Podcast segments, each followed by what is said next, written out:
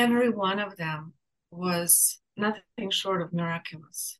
Mm. Just to think about it, there was no person, and all of a sudden there is, and it, it never ceased to to be old. You know, I think the main um, mistake of our civilization is that we treat the arrival of a new human being, kind of take it for granted and um, do it well, one more, one mm. more. But mm-hmm. it, the reality of it is that there is nothing short of miraculous in popping out of non existence into this particular three dimensional reality. Uh, I even saw the statistics that something like 1 to 400 trillion the probability of any one of us to be born.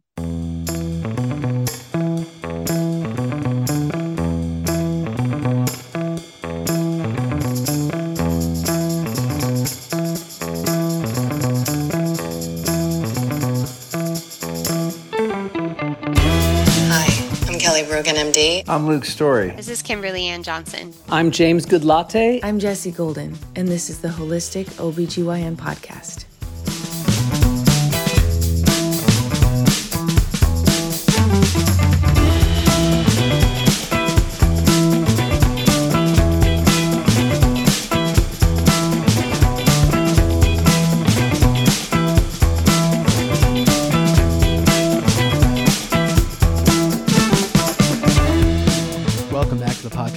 Everybody. I'm your host, Nathan Riley.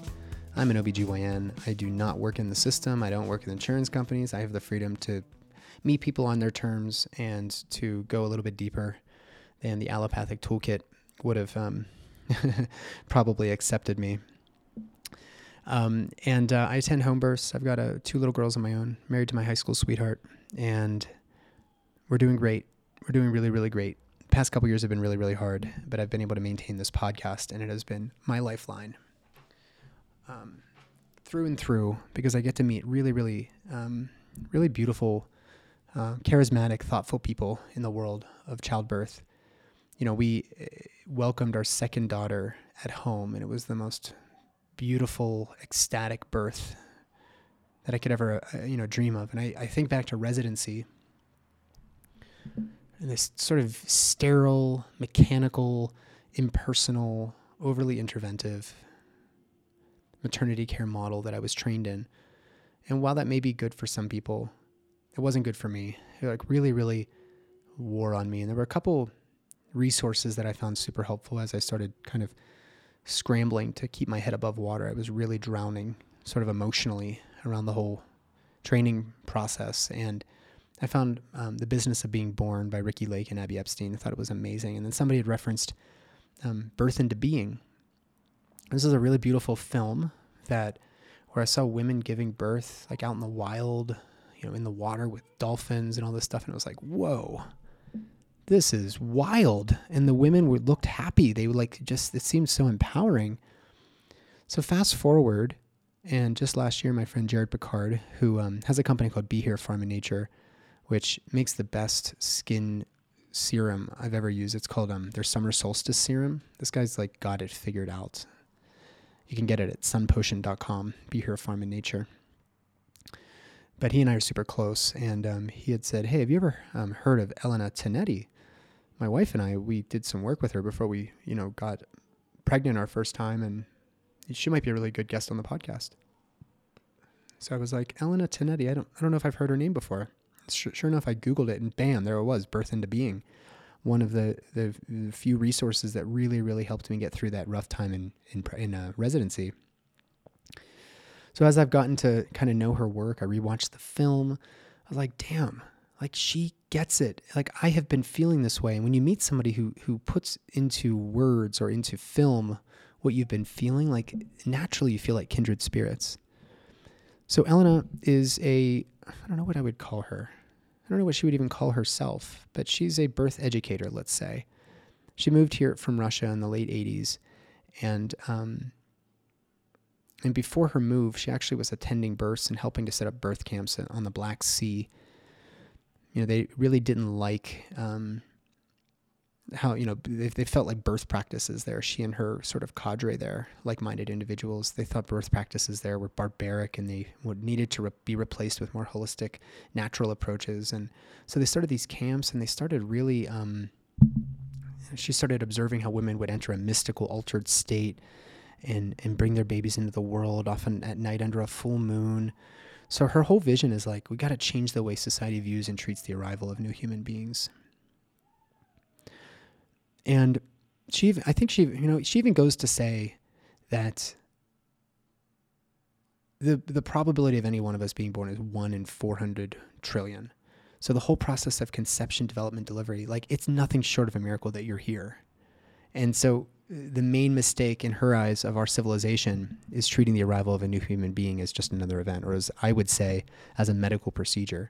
Pregnancy is not a disease, guys. Birth is not a medical procedure. Sometimes bad things happen. But when an old man dies at the end of life versus a baby dying, there's no difference there. We are mortal, and we have to accept that there is a beautiful sort of underlying meaning, essence to everything that happens. And yes, it's hard for bad things to happen. But just because you're pregnant doesn't mean something inevitably bad is around the corner. But we've treated it like that in the West, and that has actually degraded the experience just to another sort of surgery you know? And i'm not even ta- just talking about c-section. We just see birth as a this process that can be intervened in in the way that we've failed to intervene in agriculture and forest management and everything else. So i've always said that if we want to change the world we have to get birth right first. And i think ella and i and ella and i probably are kindred spirits in that regard. So birth into being is her film. Um, she has led workshops around the world. You're going to love this conversation as always, though, I got to tell you about a couple of our sponsors. The first is um, Bioptimizers. if you're pregnant, if you live a stressful lifestyle, if you're not sleeping as well, maybe you've been working your ass off on getting a an incredible pregnancy and postpartum course put together, like maybe I have, I don't know. you're probably deficient in magnesium and a variety of other of, of other nutrients. Magnesium has innumerable um, uh, mechanisms of action, really purposes, functions in the body. And you may be supplementing with magnesium, but unless you're eating like bone marrow and organ meats and shellfish and all that stuff that I recommend to my fertility and pregnant clients, you're probably deficient. You know, your your demands, the needs go way up, especially in pregnancy. So if you're taking one type of magnesium, you're probably paying dearly for it and you may not even be absorbing it. So your restless leg issues, your magnesium deficiency, your anxiety, your your sleep issues, um, all of that is going to perpetuate is, is going to continue forth because you're not absorbing it. You may not be taking the right type of magnesium, which is why I love Bioptimizer's um, magnesium breakthrough, which has seven distinct types of magnesium. You're going to make sure that you're replete through taking their products. So if you want to try this out, they've got a whole host of other incredible products too. But um, oh, you know, another really good reason to take this if you're pregnant is if you have a history of hypertensive disorders, whether it was before pregnancy or if you developed in, in this pregnancy or had it in a past pregnancy, you can decrease, mitigate the likelihood that that's going to cause you problems by making sure that you have enough protein in your diet and magnesium. So go to bioptimizers.com slash holistic OBGYN and you'll save yourself 10%. We'll put all of the, the, the um, codes and all of that in the show notes. So don't worry about scrambling to get a pen. Rosemary Meran um, of Soul Connections is another sponsor of the show. Rosemary is um, has extensive training in clinical, transpersonal, and interpersonal hypnotherapy, soul integration. She's a doula. And at Soul Connections, she offers one on one sessions, which can be done virtually or in person, in order to support and facilitate that deep transformation and bonding between mother and their unborn babies. So you can find her at um, rosemarymeran.com. It's R O S E M A R Y M E R A N.com. And I encourage you to consider just checking out her work and seeing what she's able to do in in um, facilitating that intimate bond um, with your unborn baby, whether you're pregnant and expecting to have a birth, whether you've uh, undergone a miscarriage or a pregnancy loss, or you've had a baby die. This is really the domain of Rosemary at Soul Connections. And one other really interesting thing, which is relevant because I'm hosting a Twins Breech conference in uh, in August in Louisville with all of the big names: Stu Fischbein, Rixa Freeze, Mila Chavir. They're all going to be there. Betty-Anne Daviss. Um, if you want to find information about that, go to belovedholistics.com. Shameless plug. Um, but if you do have a baby that's butt down, 36 weeks, 37 weeks, Rosemary has actually found in her practice that by helping you, the pregnant woman, connect with this unborn baby, that a lot of these babies do turn Like maybe something in facilitating that connection actually helps the baby get the signal that it's time to, to flip down. So I think that there's a, a lot of really, really great reasons for Rosemary's work. Um, go to rosemarymeran.com in order to find soul connections and book a consult. Just book a book a session with her, see what you think, and let me know. Let me know how it goes. Um, this episode's also brought to you by Fullwell. I've talked my, your ear off about Fullwell, best prenatal vitamin on the market, best um, men's virility vitamin on the market. They've got this Nourish Nerves tonic, which is incredible to help balance out your sympathetic and parasympathetic nervous systems. And they've got a fish oil. You've got to have adequate nutrition in your pregnancy. The healthy lifestyle stuff that we always talk about, yes, it's important.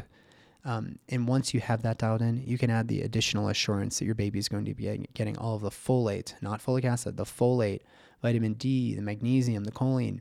I mean, all of the, a variety of other vitamins, A, D, E, K. I mean, you've got it all. It's all included in their vitamins.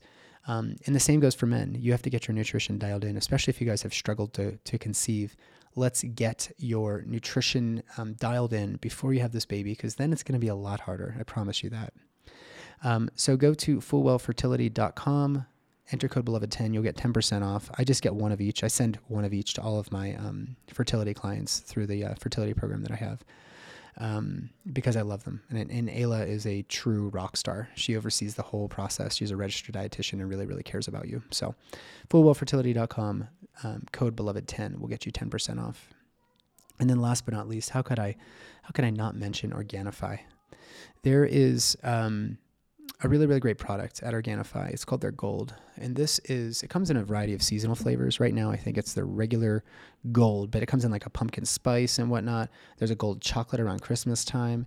The reason I love this product is it's like you know I used to have like a glass of wine at night before bed or whatever, um, and you know it tastes really really good. Um, but it also is like loaded with nutrition. So it's not the gold latte blended with like organic coconut milk is going to fill me up a little bit just before bed without that sugar spike. And it's loaded with turmeric, lemon balm, reishi, and turkey tail mushrooms. These are functional mushrooms. Ginger, coconut milk, Ceylon cinnamon, a little bit of magnesium to help you get to sleep, some black pepper, acacia, is loaded, loaded with stuff that's going to help um, promote recovery while you rest. It's also it also has a natural calming effect with none of the side effects, no drowsiness, nothing else like that. Um, it comes in single serving packs for if you're traveling. It also has a comes in a big canister. If you want to try these products out, I like their red, their gold, um, they're green. I like their pure. I like their immunity. Their folk. Their um, uh, their cacao harmony blend is really great for my female clients. There are so many great products at Organifi. And they're all USDA organic. They're all non-GMO, glyphosate free. The works. Go to organifi.com/beloved, and you'll save yourself twenty percent. All right, I've rambled enough. My interview um, today is with Elena Tonetti of Birth into Being. You're going to absolutely love this conversation. Um, so let's get into it.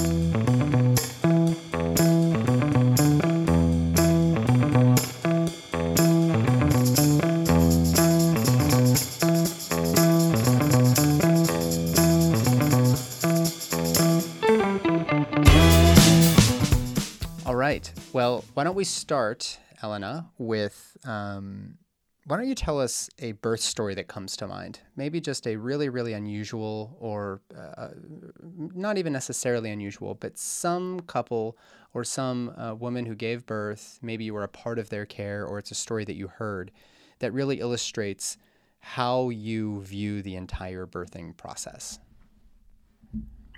Well, um, have you seen my movie? birth as we know it. I have, yeah. yeah. So what I'm showing there is a tiny, tiny, tiny fraction, of course, of what was happening in Russia in the 80s and 90s, because very few women wanted to have camera um, in their birth and specifically, you know, to be broadcasted all over the world. So most of the uh, births were very private and there was no extra people at all. But some of the births at the Black Sea, where it was just a shallow lagoon and all of the Russian birthing Olympic team was there to um, to to welcome new beings on on this planet Earth. Every one of them was nothing short of miraculous. Mm. Just think about it. There was no person, and all of a sudden there is, and it, it never ceased to to be old. You know, I think the main um, mistake of our civilization is that we treat the arrival of a new human being, kind of take it for granted and um, do it well, one more, mm. one more. Mm-hmm. But it, the reality of it is that there is nothing short of miraculous in popping out of non existence into this particular three dimensional reality. Uh, I even saw the statistics that something like 1 to 400 trillion the probability of any one of us to be born. Mm. It's uh, the, the whole process from, from the very first moment of creation to delivering a fully full term baby with two arms, two legs, and two eyes. there is so many places where something can go wrong. Mm. When it doesn't, when we actually come out and we are able to walk this earth, it's just fantastic because just think about it. The vaginal mucus is toxic to the sperm. Mm-hmm.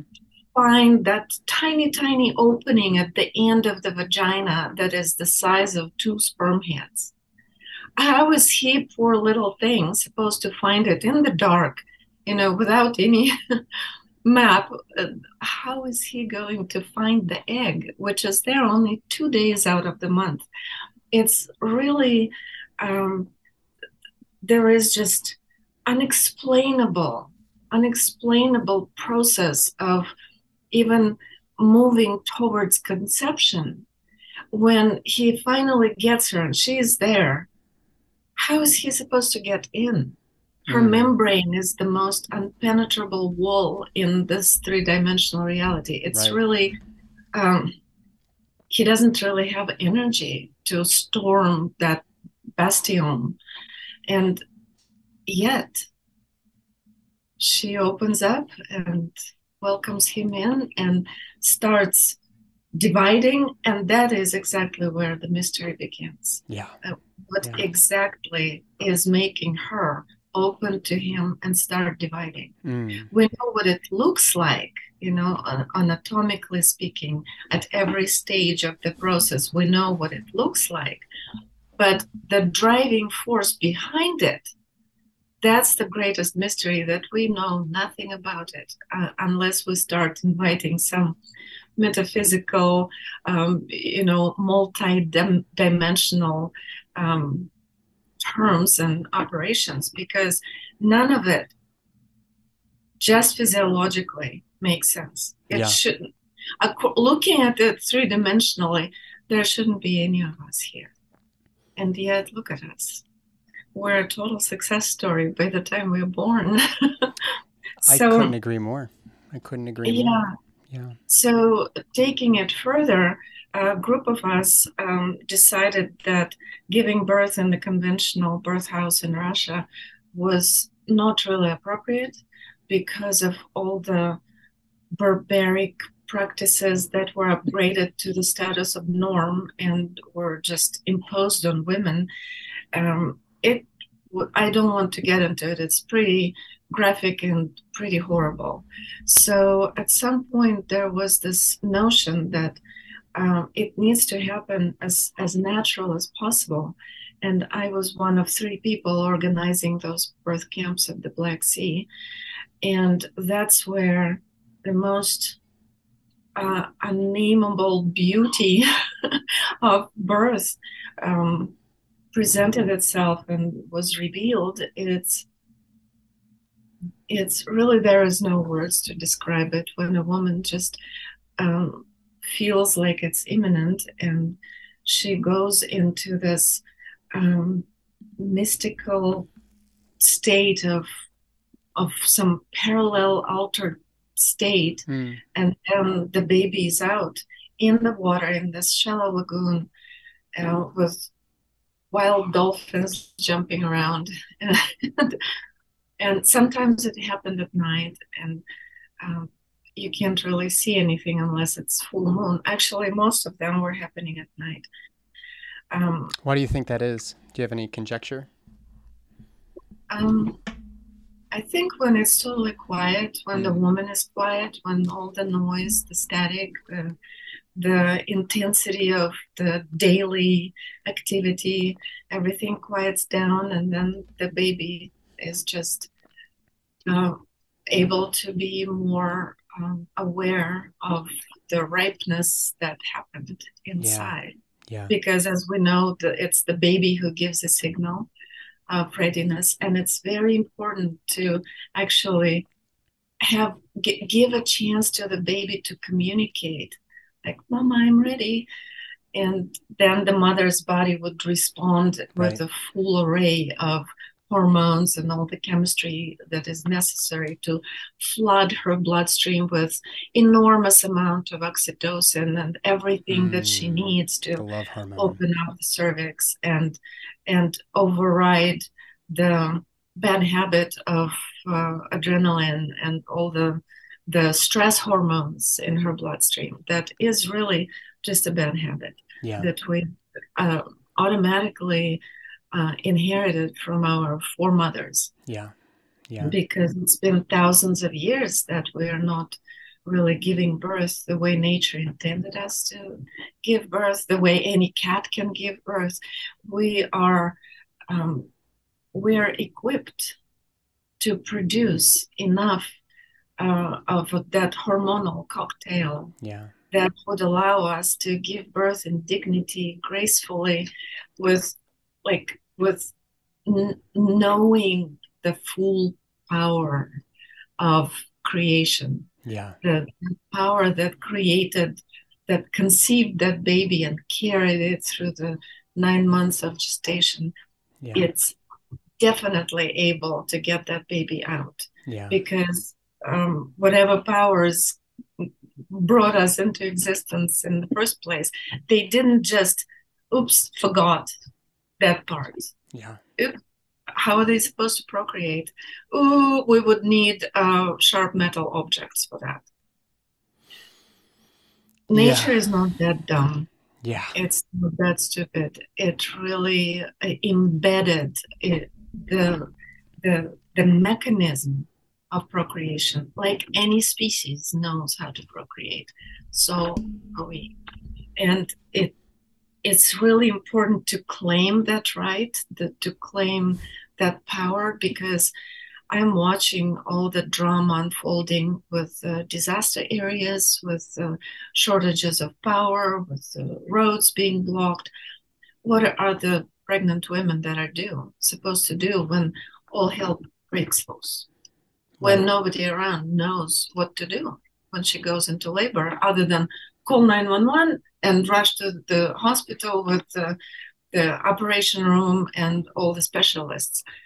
What if we don't have access to that? Yeah. um, it's really really important for us to be able to claim that skill like with everything else like claim the skill of eating right to our body type of moving in accordance to the needs of the body right. um, resting and and living in peace in our hearts and minds that these are all the ingredients that we're bound to master this lifetime or another and i'd say the sooner the better What- Yeah. what's there to wait for Completely. and Completely. in a sense it's uh, a, a big task to bring ourselves into that kind of state of of um, of empowerment but then i think that it's a lot bigger task to live without it yeah. Totally agree. so going back to um, you know your question gosh the the so many births that were absolutely fantastic but there is like nothing to to talk about it. It's just this moment of of surrender and focus, mm. re- relaxed focus that is necessary to really stay uh, that to maintain that quality of presence for a few hours to really know how to move, how to not move, how to sound, how when to go in the water, when to not be in the water, because there there is a balance and a dance. Because sometimes in the water, a woman gets so relaxed that everything just she just falls asleep and the baby falls asleep. So if she falls asleep, it's fine. that happened many times when the baby is coming out, and that would wake her up from that deep altered state. But we need not to let the baby fall asleep. Sure, sure. So um, I can add I can add a little bit to that because you're you're describing um, my wife and I. We had a home birth, our second baby. They were both unmedicated, undisturbed births, but we had a home birth, our second, and it was the most unfruitful story. It doesn't make a good story because people are used to watching Hollywood films.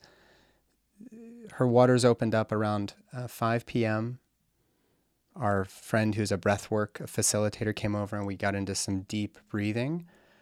The portal opened. Baby Everly Rosa came out, was asleep on her chest. The portal closed. All of the, we had a midwife, there was a doctor who's apprenticing in home birth. I also attend home births, just so you know. Um, but there was a doctor locally who was attending and she was a friend of mine. So she joined. There was a midwife student there they just sat in the corner and watched. It, like it, it was almost like, why didn't you call us sooner? But the baby was like coming out whenever they came up into the room. And an hour and 46 minutes after her waters opened, our baby was in this world, was completely asleep as if she had never been disturbed from that amniotic universe. That's not the type of birth story that people talk about. But that is exactly the type of story that I think we we should honor the most. Look at how beautiful this experience was. Look how how much closure there was, how much healing came to my wife through this experience, and um, and that's just it. An hour and forty six. Not that everybody should have that or could have that, but that was her story, and there was it was so unremarkable that it was probably the most beautiful birth I've ever been to after thousands, you know, attending thousands of births. Yeah, the thing is that uh, why I called um, birth in agony a bad habit is because I heard the research that by the time a woman is giving birth, she's normally exposed to over a hundred scenes of terrifying suffering in birth in the movies in her sex ed classes stories from aunties and girlfriends. And we are for good or or bad, um, are highly suggestible creatures. So, uh, story after story, if they are not nice to us, our body hears them and it thinks that that's what yeah. is expected.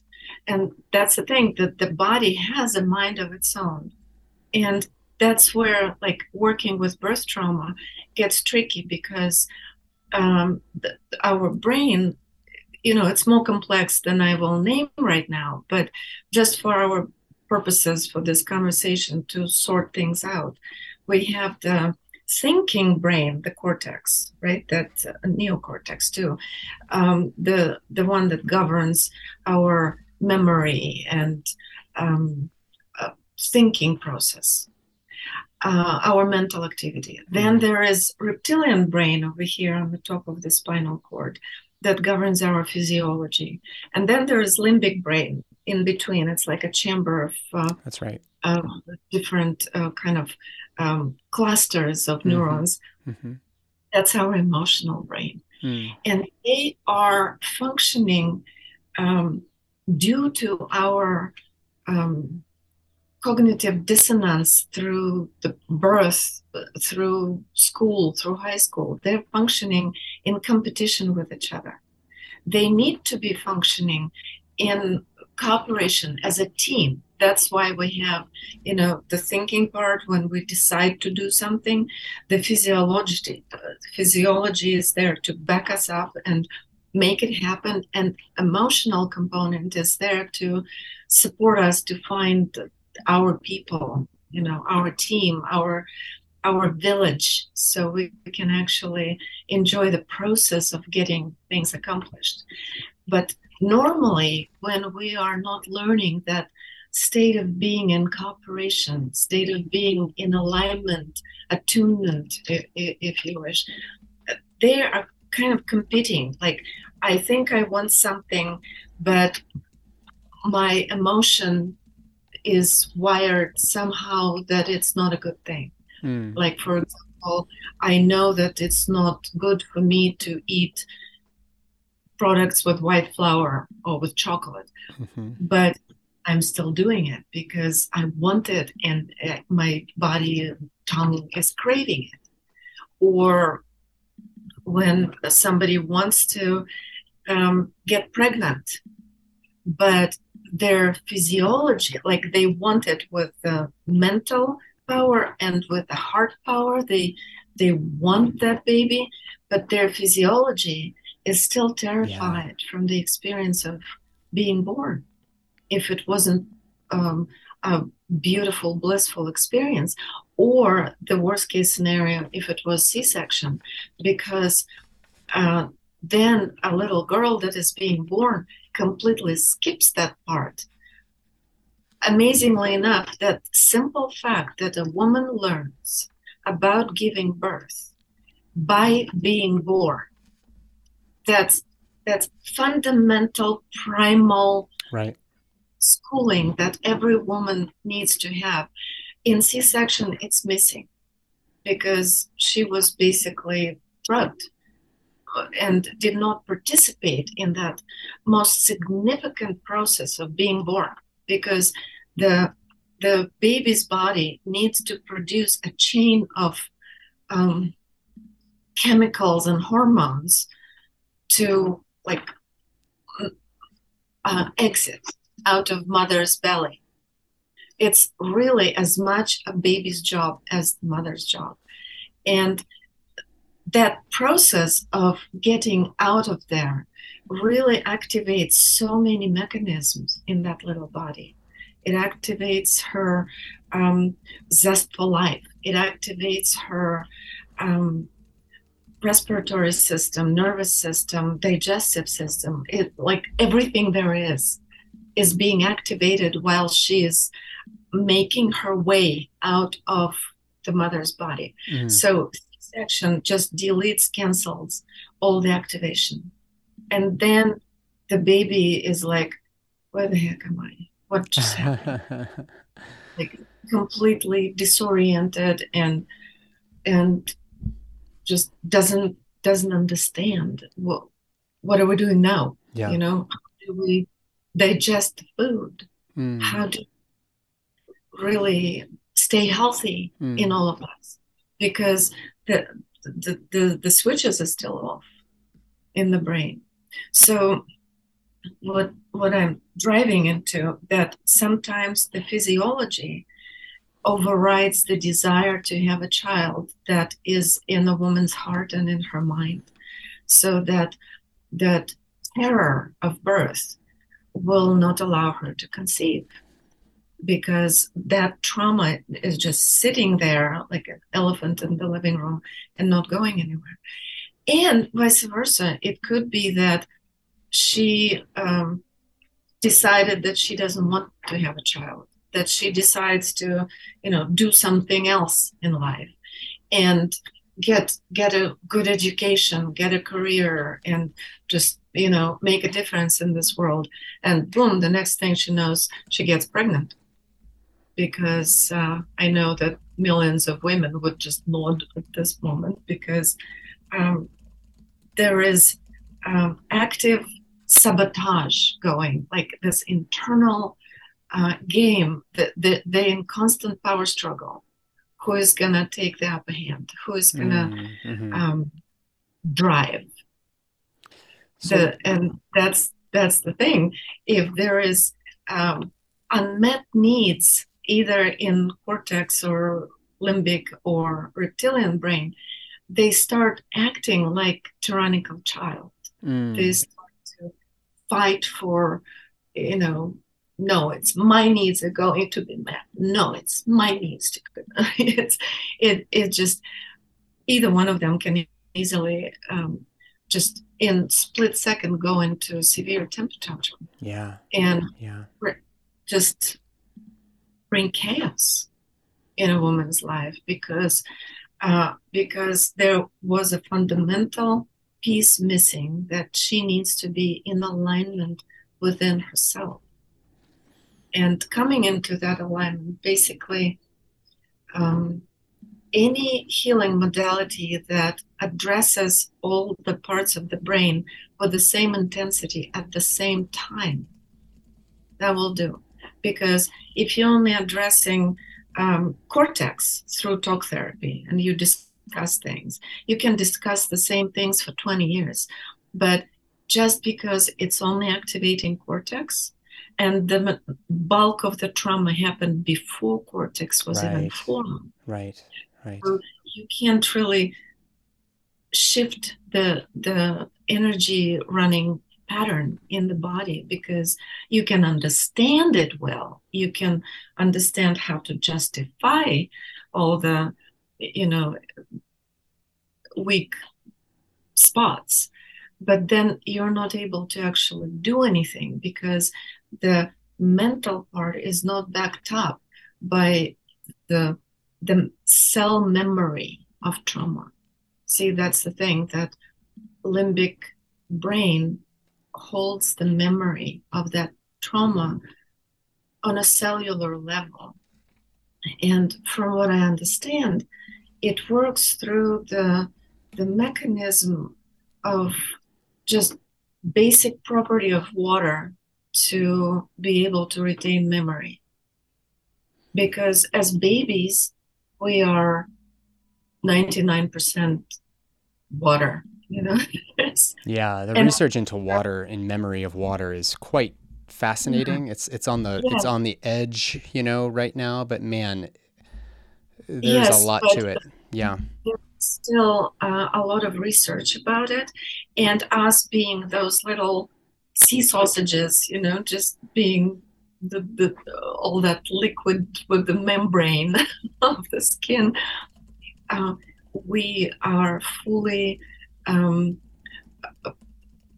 we're fully obeying that law of retaining the memory. So whatever mm. is happening throughout the nine months of gestation, and then during birth, and then uh, the postpartum period, which is uh, I don't put a number of years onto that post post, post birth um, period because it depends on um, environment, on the parenting style, um, on personal properties of the brain of the human being. Because, um, to my understanding, that automatic uh, coding, the imprinting of the nervous system, is happening until the human being or an animal actually it, it, translates to any animal that has a limbic system so it happens until they acquire a sense of self. And that can happen with some people at the, at the age of two with some people at the age of 10 with some people it will never actually happen. There is a lot of people walking around on autopilot on that programming and conditioning they received and they never ran into a circumstance that would activate their own identity like beyond that conditioning beyond the original program. Yeah. So um, so it's just little little people that became old but never um, became wise. Because wisdom is the the function of the limbic brain. It's our inner elder that um, is capable of becoming wiser not mm-hmm. just more clever mm-hmm. or mm-hmm. Um, more educated uh, or intelligent in a like bookworm style. Yeah, yeah. which is very important too.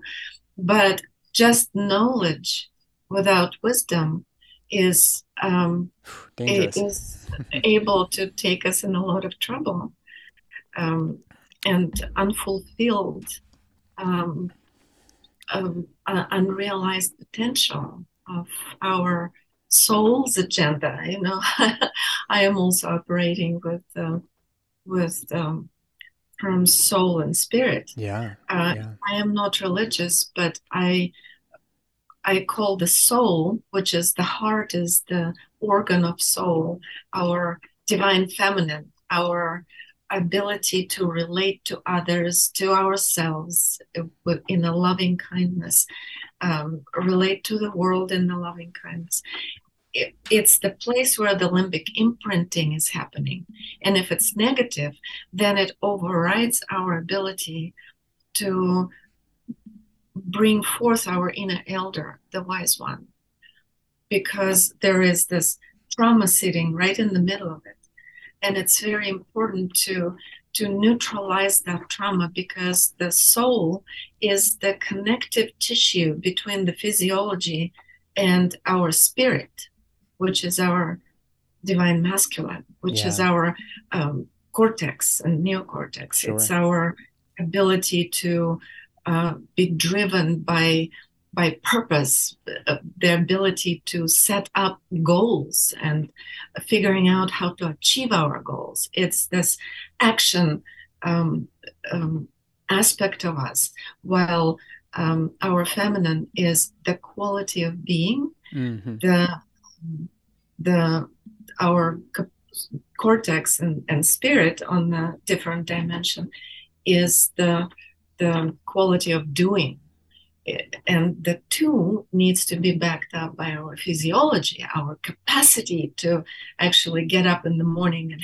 have energy to to go do something because that is also where it can be a weak spot. You know i have all these ideas and desires and and i wish to do something but i just can't get out of bed.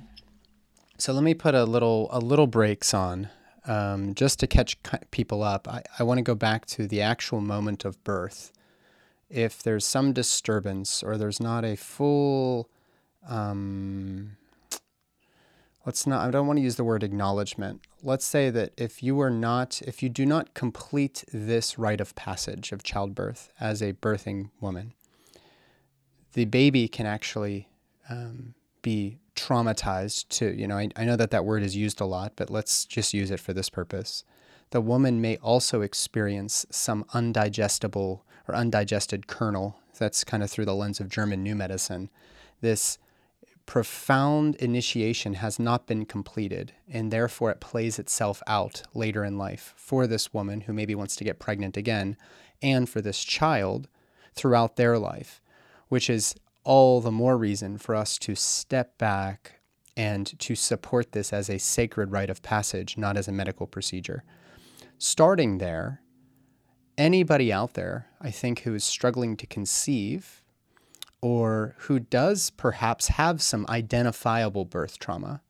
Um, and you know, I, I think it, it's it's important to emphasize that even if you had an unmedicated or whatever type of birth, a lot of women come out of their natural births usually in the hospital, and they say something still didn't feel right. And now we're on that metaphysical and the energetics level where women um, are not given the opportunity to tell their story and to perhaps digest some of this this pro, you know or process through some of these things that happened whether it was how they were touched how they were spoken to and just not being seen or heard in this incredibly remarkably um, spiritual opportunity which is childbirth so when couples go to, I mentioned my friend Jared Picard, who has a, a beautiful company, Be Here Farm and Nature. He's not going to care that I mentioned your name. In fact, he actually told me to say hi, knowing that I was interviewing you today.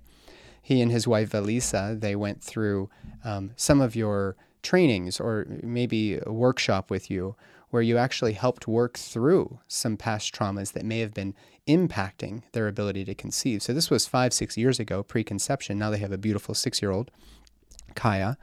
Um, hi, Kaya. Perhaps you can maybe walk through. I, you know, you probably don't remember exactly what you did with them, but I don't think that's relevant. Maybe you can sort of describe what is your approach to this, because this is very, very hard to go to your doctor or even your your therapist or whatever. A lot of very very good professionals in some things are not really good at this whole trauma conversation. So maybe you can help to unpack that. What do these exercises look like? What does conscious conception even mean?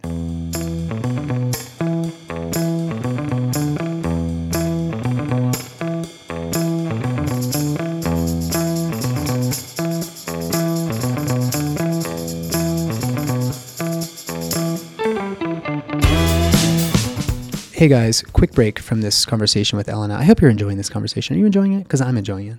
I wanted to tell you really briefly about the Born Free Method. This is a course that Sarah Rosser, who's one of the farm midwives down in Tennessee, she and I have created. It just launched in, uh, in on May, May 1st.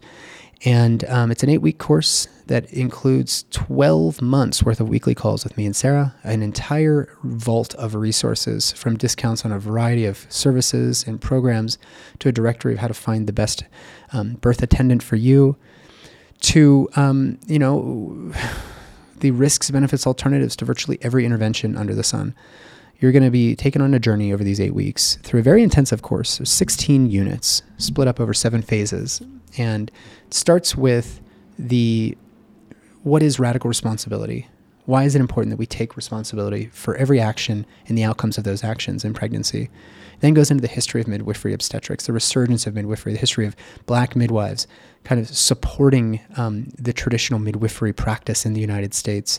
Um, we're going to have multiple exclusive interviews with farm midwives, with a variety of other people that you may or may not have heard from, but they are wise beyond belief it gets into lifestyle medicine. It gets into the common complications that arise. How can we prevent those complications? How do we move? Is pregnancy, is, is exercise safe? Um, is it okay to have sex? Like, how do we remain intimate in pregnancy? What's a man's role in, in, in pregnancy and childbirth? What about psychedelic use in pregnancy? What about cannabis use in pregnancy? Am I, is it okay to use MDMA? No, it's not.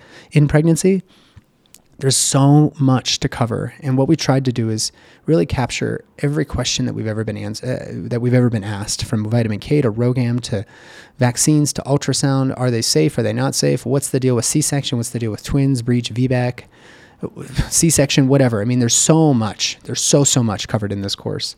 So, in addition to getting the information, we're also going to be providing you with a variety of exercises for you to connect to yourself, to your partner, to this whole experience, to your baby, in order to stand on your own two feet and be comfortable with just saying no thanks and be comfortable with saying I've got this and to be comfortable saying I'd prefer this.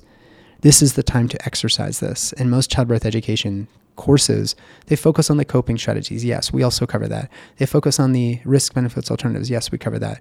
But we're putting this all together in a grand package. My magnus opum, magnum opus. Always say it wrong, magnum opus.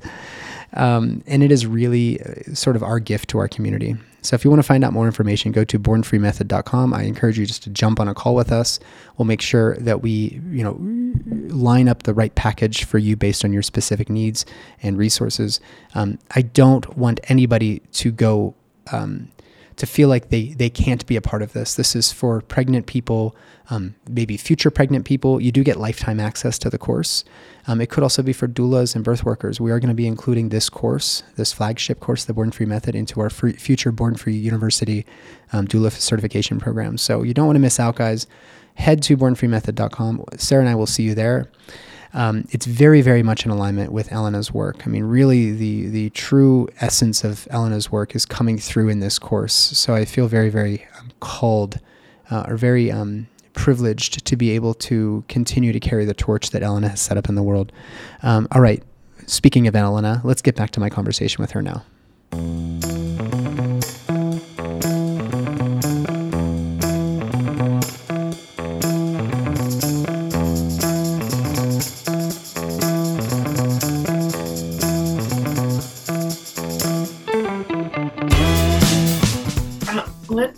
Outline the the scope of trauma because the when we say birth trauma, people usually think it's a C-section or circumcision. It's like the, the two big ones.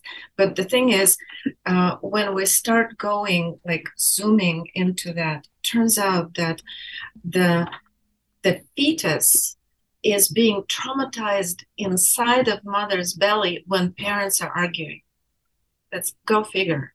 It's mm. like now we have to deal with that. It turns out that the biggest impact on the quality of gestation that will impact the quality of birth is the mother's emotional state. So it's basically from the moment of conception, including the moment of conception, because somehow it translates into the rest of the story. So it's not just during birth, it's basically from the moment a woman said yes to have that baby.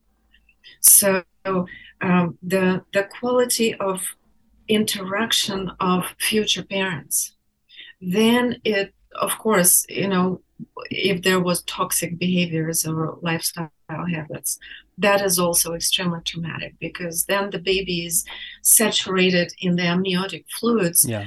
Um, poisoned by by whatever parents are doing or not doing. And then when we come to the actual birth, it could be even just the bright lights in the delivery room, loud noises. Uh, the worst offender is that what we all had is premature cutting of the cord. Yeah. No natural process. The animal out there in the wild is born and somebody clips their uh, umbilical cord right away. So that vital mana, the blood, the, mana, the plasma yeah. is mm-hmm. still in the placenta. And and clumping the cord right away is basically forcing the baby to take that first breath with lungs that are still collapsed after going through the birth canal and they're not ready to take that first breath all you need to do is really to hold the baby gently, um, still attached to the placenta, hold face down with head down, uh, lower than hips, and let the fluids uh, come out because uh, that suction thing that they, they the shove in the bulb nostril, syringe thing, yeah. that's imagine you're walking down the street and somebody comes to you and and sticks that thing into your nostril without you know communicating asking permission and not very gentle either it just goes as hard and mm. far far as possible so all of those routine uh, abusive um, experiences that are not even considered trauma because there is no uh, cut there is no you know blood drawn. It's still extremely uncomfortable that makes the baby go into this um, sensory overload and kind of check out you know that state of dissociation yeah they dissociate happens. that's exactly right. Yeah. Exactly. Mm-hmm. when when um, we encounter something like bigger than our nervous system can process we just go into that flight fight or freeze mode and that actually stops our most critical importance of getting acquainted with the new environment. That's when we learn at the neck breaking speed oh, the, all the new sensations, smells, sights, even though we can't really focus yet, everything is blurry, but it's very different than what we had inside the belly. And imagine if you're in the dark movie theater and you come out in this bright sunshiny day. It's like, oh, that oh hurts gosh, the yeah. eyes, right? Yeah. And and it's us who have like hundred times more uh, dull the the receptors because we had all our life of sensory overload for the eyes and ears and blah blah blah. Babies are maybe 100 times. It, it, the research varies greatly on that. But the infant is extremely sensitive because there is none of that dulling factor uh, entered the, the world yet for that baby. So anything, anything that uh, can really cause the baby to contract and dissociate. Sure. And then there is a moment of inviting that baby to relax, to start growing, to latch on, to to just start building the body. You know, now it's your job. But for the baby to actually be able to do that, they need to be able to come out of that frozen or fight flight response that is embedded. It's like it's in there from the start. So the only way to help the baby relax is by um, very very gentle and skillful um, communication. The the touch the touch is the main thing actually. The way we touch the baby softly gently lovingly the the mother's smile the smell the sound of her heartbeat you know that can bring the the baby out of that contracted state when when when there is a message being delivered it's safe to relax now. It's okay sweetie. I'm so sorry. You know i, I startled you but it's okay. I'm here. You're here. We love you. We welcome you. Yeah. you know all of that. And instead we could be you know the skin might be rubbed to to wipe the the that terrible the vernix and all of that oh horrible stuff yeah no, the, the the, the lights, the sounds, the loud voices, it, it, the needles, the needles, the needles vitamin K, bam, yeah, yeah. It's horrible. It's terrible. And um, don't get me started on circumcision. That is basically happening. You're, you're, you're, speaking to the right guy. I've already done uh, two interviews. Georgianne Chapin of Intact America and Brendon Marotta, filmmaker behind American Circumcision, have both been guests on the show. I am 100% on board if you wanted to go there because I think it actually is, it bears repeating if you'd like. It's my heart bleeds for all the little boys that lost that most important organ it's it's a most important organ of pleasure. It's actually the main organ of pleasure in a man that is responsible for knowing where your sexual partner is in in relation in the sexual relationship uh, of the intercourse. So without it the man is basically blindfolded. He doesn't have that um, electromagnetic uh, reader that, that that's the foreskin that is equipped with 20,000 of most precious erogenous nerve endings that are supposed to be able to deliver the the um, genitals communication with each other. So it's very um, it's a highway robbery, really. It, it's yeah. Imagine, I mean, day one of life. What do we? What are we imprinting on a little boy by well, teaching exactly. him that if we can hold you down, we're bigger and stronger than you, we're going to hold you down and cut a piece of your body off. What are we imprinting on that little person? Talk about a, a dissociating experience. Yeah, with excruciating pain because mm-hmm. those erogenous nerve endings, there is nothing in the body as sensitive as they are. So the, the human body is not able to experience more pain than through that mm. and it's done mainly without anesthetics. And and uh, you know, I I would like to mention something. I uh, had a pleasure of meeting uh, a rabbi, Israeli rabbi, who was very scholarly, and I had two. Well, he died. That's why I. Um, refer to him in the past tense, but he knew 23 dead languages. He was very, very deep in in knowing like the, the original wording. And I had two questions for him. One, can you tell me the exact wording about the demand of circumcision? How was it exactly explained? Why why we need to do that? And my second question was the exact wording of the and women should suffer in birth. Mm. That piece that I was never able to like really why so he actually got very curious about it. He, he was a brilliant, very like present person. And he was like, really, that's I, I would like to know that. So he spent something like four months researching, trying to go, you know, to the earlier and earlier and earlier sources of those uh, two big, big issues. And he finally got back to me with the, he was more surprised than, well, I actually wasn't surprised because uh, I was I was expecting something like that. You know, things don't make sense, and my that's my religion, common sense. You know, when things don't make sense, I start questioning it. So he said, "My religion too." It sounds like we go to the same church.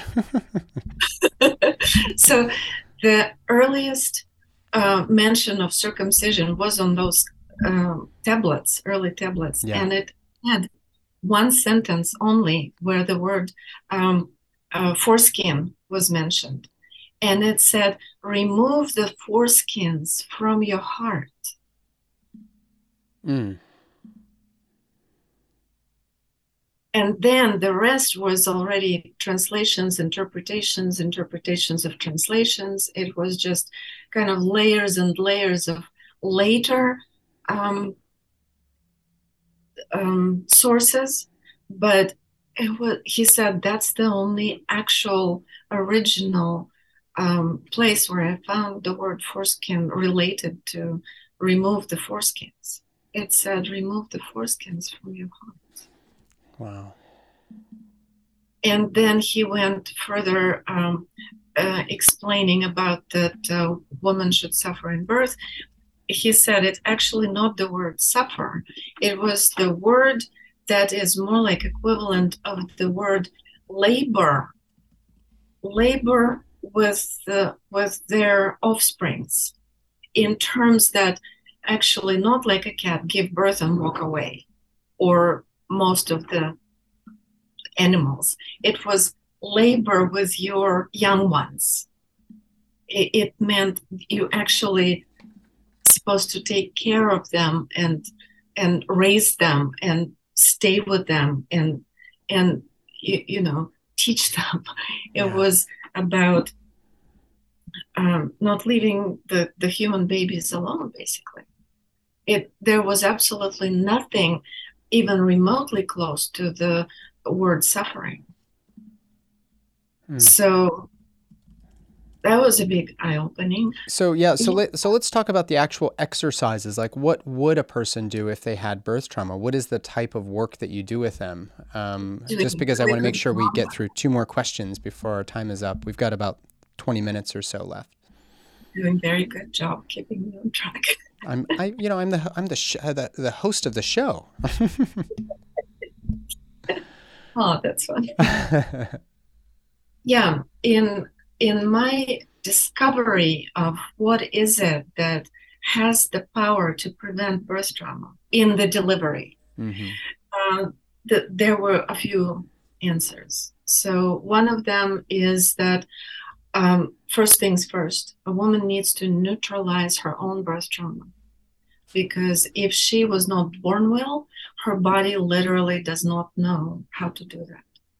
So, in order to neutralize her own birth trauma, we need to go into like this slightly altered state to find that switch in in the nervous system and flip it on.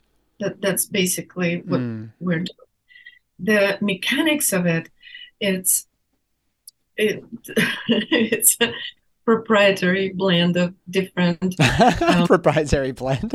I love that. different steps that involves breathing, movement, um, guided meditation. It, it's called uh, limbic imprint recoding uh, process that I, I give in my training. That is like if I would just name something, he would say, Oh, it's like rebirthing. No, it's not like rebirthing. Oh, it's like yoga. No, it's not like yoga. It, it's kind of um, many steps of of descending into that slightly altered state that results in in um, access of of that place beyond the story mm-hmm. before that story of the imprinting began. So basically, going to the very beginning, maybe even before in, into into that moment when the spirit decided to to walk this earth mm. you know mm-hmm. and from that place unfolding um, the whole story of choosing the parents it's kind of um, it's kind of writing an alternative story. And that doesn't really cancel the existing story because you know everything you are is the result of of your journeys. So you don't really want to cancel it but you want to create some kind of alternative route that can um, you know if you were going from point a to point b like like like this and all of a sudden boom yeah. you can yeah that route still exists and every once in a while it will raise its head. But the consistency of choosing the new route that is actually graceful and efficient uh, it, it's uh, it's it's a learned skill and it's a training but first you need to create that new of mm. claiming your your birthright of being in this empowered aligned state Mm. And it's very important not to do it as a mental construction because then it just remains a mental construction. Just remains stuck up there in the uh, it is in like the I have cerebral cortex. But, yeah, yeah. But my body doesn't know how to adopt it, and that's the whole point. That why we need to do it in the altered state is so that cellular memory could be reprogrammed, and um, and then it needs to be integrated. That's the, the the other very very important part. It's not like oh we've done the process we can go drive home. It needs to be integrated properly which requires right, right. touch specific breath and touch by by uh, a set of like five six pairs of hands.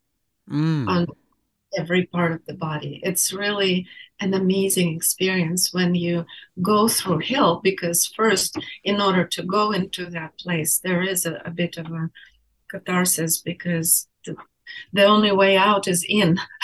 You need to actually descend into that underworld that is you know mentioned in every mythology of every location every existing mythology has that deep journey into the underworld mm. to retrieve the beloved something that was lost. So that's the name of my uh, practice, by the way, Beloved Holistics. I don't know if you knew that. Yeah, I saw it on your email. Yeah, so there is that moment. So you need to. Um, by the way, I don't use any psychedelics. It, it's uh, um, I I never had um, inclination for um, the the chemical altering the mental state. I think that um, breath and movement are quite sufficient. Do you do you so, think though that the use of psychedelics could, for some people who are so stuck in the in the the the sort of thinking their way out of the problem, do you think getting their mind out of it for some people that yeah, psychedelics I, may be helpful? There is no blanket statement. There is enormous power in it for people who are ready for it.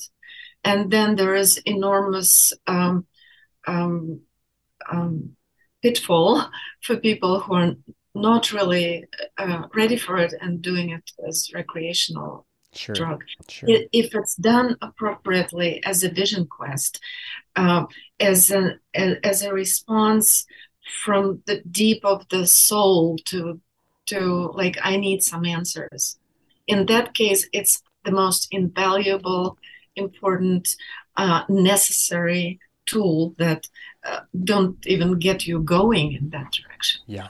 And uh, but if it's just casually done, oh, I think I want to get high, then it's actually a bad thing. I totally agree. I, I, actually think there's no problem with recreating yourself, but using these as recreational drugs just to it, it, it sort of smacks of an escapism um, because right. many of the people that use these medicines, which I've I am a huge proponent for the use of these medicines with the right set and setting, But if you're exactly. not going to do the integrative work, if you're not going in with the right intentions and you're treating this as a ceremony, it can get you into a lot of trouble. I mean, you can really, exactly. yeah. And it's going to be just another bad habit. But um, even though it brings some relief, it's not, um, it's not working with issues. It's just, just, gives the capacity to cope with issues, which is two big differences. Mm, mm-hmm. It's sort of like putting a, you know, like um, you've got, uh, uh, you know, a nail in your foot, and you just take a bunch of ibuprofen to take the pain away. The nail is still in your foot. We got to get that nail out.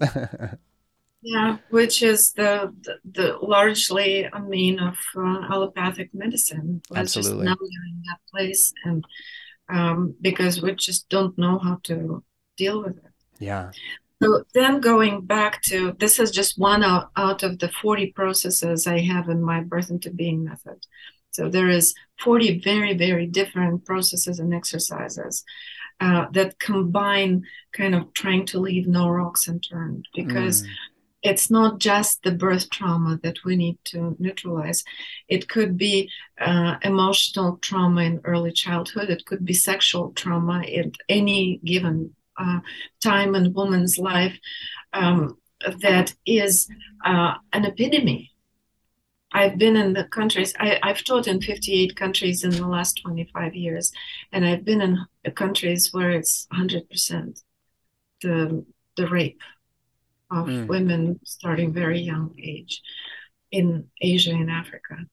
Uh, and um, even statistics in California um, in the 90s i don't know the recent recent statistics but in the 90s it was three women out of five and one boy out of five that's a national tragedy it's a crime against humanity because after the rape a woman if she is not able to find help neutralizing that experience the, the, neutralizing the negative effects on her physiology, on her emotional and mental state, then she's going to carry that into the um, into the way she carries, uh, the way she conceives, the way she attracts the future father of her baby. It just carries through her entire being and uh, alters her choices. So, wow. all kinds of um, the you know there's mechanical, me- mechanical psychological emotional sexual uh, reasons for possible complications sure. in conception gestation and delivery and then what kind of a mother you know she could be giving birth beautifully but then somehow it, that's that's where her story ends you, you wouldn't believe how many women told me that, oh, the birth is not the end of the story. They were so focused on preparing for conception and birth that somehow they skipped the part that, oh my gosh, yeah. oh, yeah. there you have it. You you had a baby, now you have it 24 7. And that comes as a surprise. Mm-hmm. It's like, mm-hmm. did somebody tell me that? It, it, it's, uh, really important to bring this understanding and knowledge into as early of education as possible because my daughter who grew up with you know i dragged her to my classes to the conferences where i gave talks and she grew up when she was very little it was normal for her to see the, the birth that i show and then when she was in seventh grade she came home one day with with square eyes and and said, "Mom, they showed the video of birth, and some of the girls in our class were just running out to the bathroom to puke." And she said it was gross, it was horrible, it was terrible. We were crying. So I went to the teachers with my video and I said, I would like you to watch this and see if we can show them this to neutralize the trauma they received um, in the sex ed class. Wow. She did the due diligence and watched the movie and then gave it back to me. And she said, Nobody would ever allow me to show this. They would tell me that I'm encouraging them to into being sexual. And that is the, the, reason, most fucking crazy thing that any educator could ever possibly conceivably say it's to a those parent or a uh, child. most terrifying, bloody births are chosen like they to scare they them cho- out of it. most terrifying they are because somebody had a bright idea that it would stop the uh, the girls from having sex. I mean, that's that. There is so much. Uh, there is so much that could be done in sex education class from, let's say, seventh grade. That was probably my first sex education class, and it was always about scaring you out of having sex because of STDs. They'd show you herpes ulcers on penises and syphilis, and they showed you a baby coming out as a shock and awe. There was never really a respectful conversation around consent or around fertility awareness or around the beauty of giving birth. Telling a Right. person how beautiful this is may even uh, help them honor it. I don't want to get pregnant. I want to be, I want to find the, the, the person who I'm energetically most, uh, I have this proclivity to create with. I mean, like, it could be a completely different story. And we are so far behind, I think. Exactly. And the main thing is uh, what needs to be taught is the deep sense of awe. Uh, Yeah. it- to the greatest mystery that we were born, that we came into this world, and that there is a much bigger, right. um, bigger energy that brought us here. It's like that, that, um, that understanding that we didn't come here to just be bored and be dumb and be, you know, kind of addicted pulled and and yeah. That there is something that behind that mystery that happened in spite of all the improbability of its happening. That that we made this choice and decision to walk this earth and we did it and we're winners and that we have to like understand what brought us here well speaking of of that i have uh, one final question and it's maybe the hardest one to answer but where do babies come from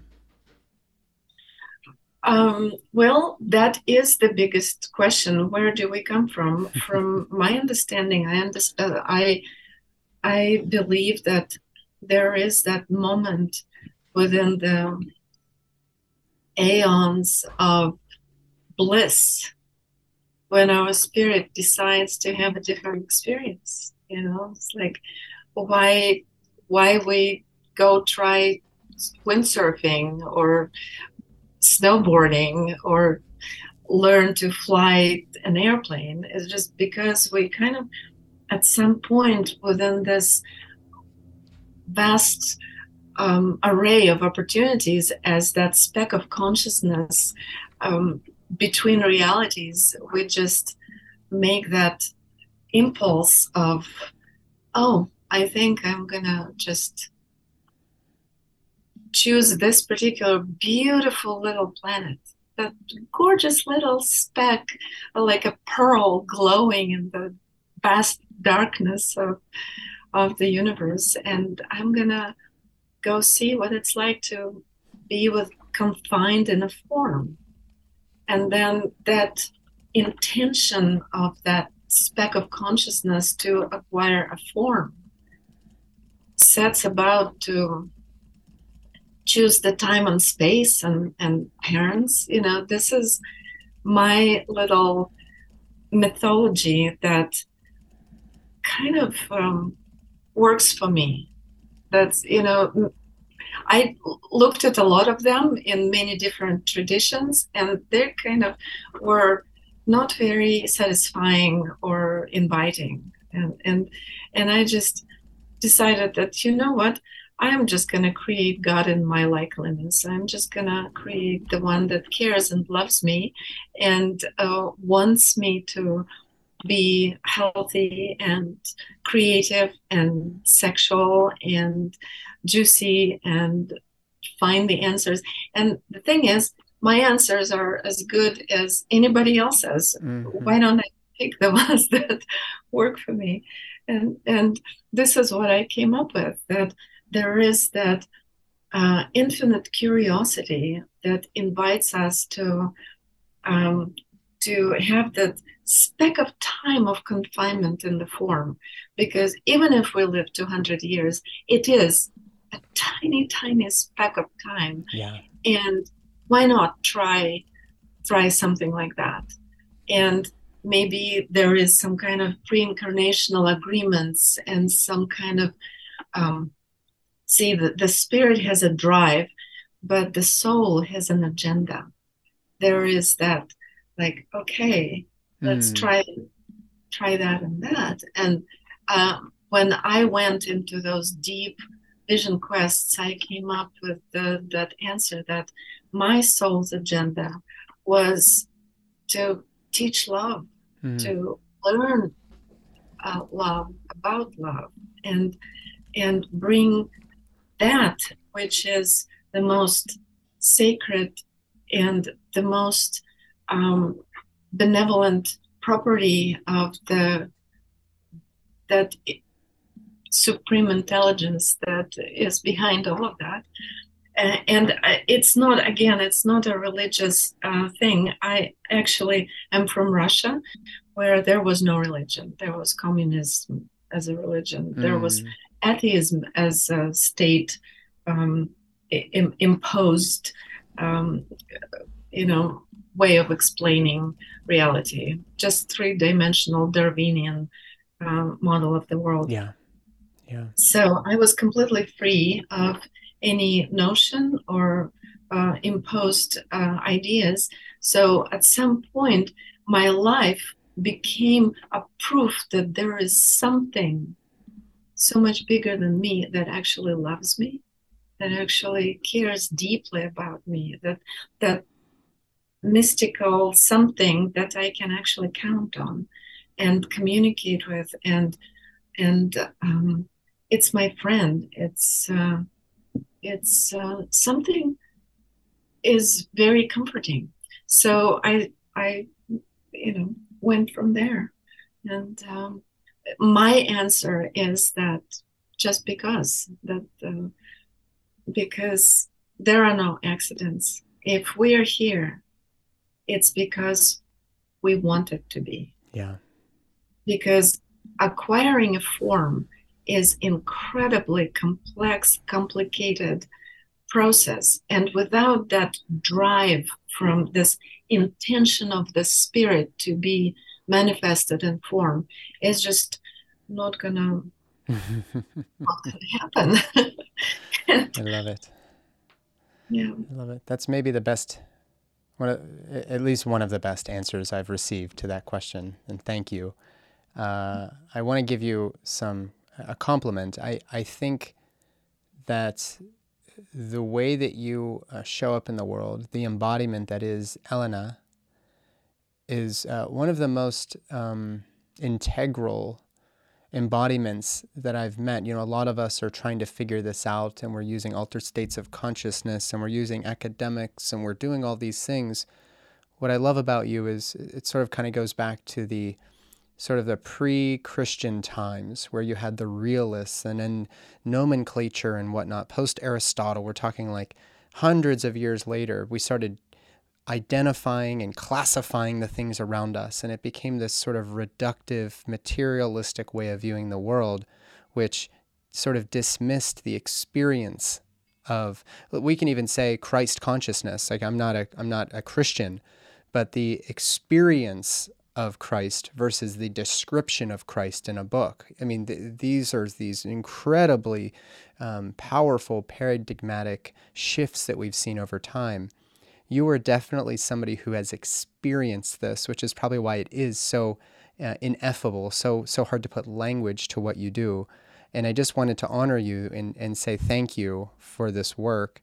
Um, and I want be, people to be able to find you as well. So where would you like to direct people so that they can find your courses and of course your amazing film, which is only $17, guys, and it goes towards a great um, a great bigger story here of what Elena's putting into the rune, uh, in, into the world. So uh, please just tell people where they can find you and how they can reach out to, to uh, maybe learn more. My website is birthintobeing.com birthintobeing.com and um, the 74 minute documentary where i show 11 orgasmic births mm-hmm. is $17 but then the download of my favorite part it's 75 minutes when i play the movie again but i just sit with the mic and speak as fast as i can. Um, it's called director's commentary. Um, it's uh, it's a, a, another um, download. I couldn't put them all in Got one it. download because it's two separate 75 minute files. Um, and then there is bonus features that uh, everything else, the interviews that uh, didn't fit in, um, it's also another part. And then the Birth as We Know It, the 74 minute feature film, it also has uh, what I call educational version of um, 40 minutes, 25 minutes, 10 minutes, three minutes, one minute. It's for different types of presentations uh, using in classes and talks at the conferences. I don't charge any like screening fees, just uh, you know, One take it and licensing. show yeah. it to your students, to your yeah. clients. It speaks volumes by by itself. You don't even you sit back and let me talk because um, it's so uh, I can't even take credit for it. It just came on this one breath. It, I, it was making me as I was making it. It was just some magical um, download, grounding that new birthing paradigm in this three-dimensional reality. It's it's a uh, um, it surprises me every time I watch it when wow. I put it for my class, thinking that I will go do something else in that time while they're watching for an hour. I get stuck watching. It's so uh, just powerful and mesmerizing that it's like, wow, I can't believe it's that actually really, happening. Uh, but anyway, it's a beautiful film for those who haven't seen it. Um, and I just looked it up on the website. It is only $17. I mean, that is like a bottle of wine. Um, so treat yourself one night to uh, a screening of um, Elena's film. It's again, it's called Birth as We Know It, and um, I'm gonna I'm gonna rewatch. I'm gonna purchase the director's commentary version because I haven't actually seen that version. So I will um, we'll put all of the links in the show, Elena. Thank you so much for spending some time with me, and um, I, I, I just feel like we're kindred spirits. So I, I just feel so grateful. Thank you. Thank you.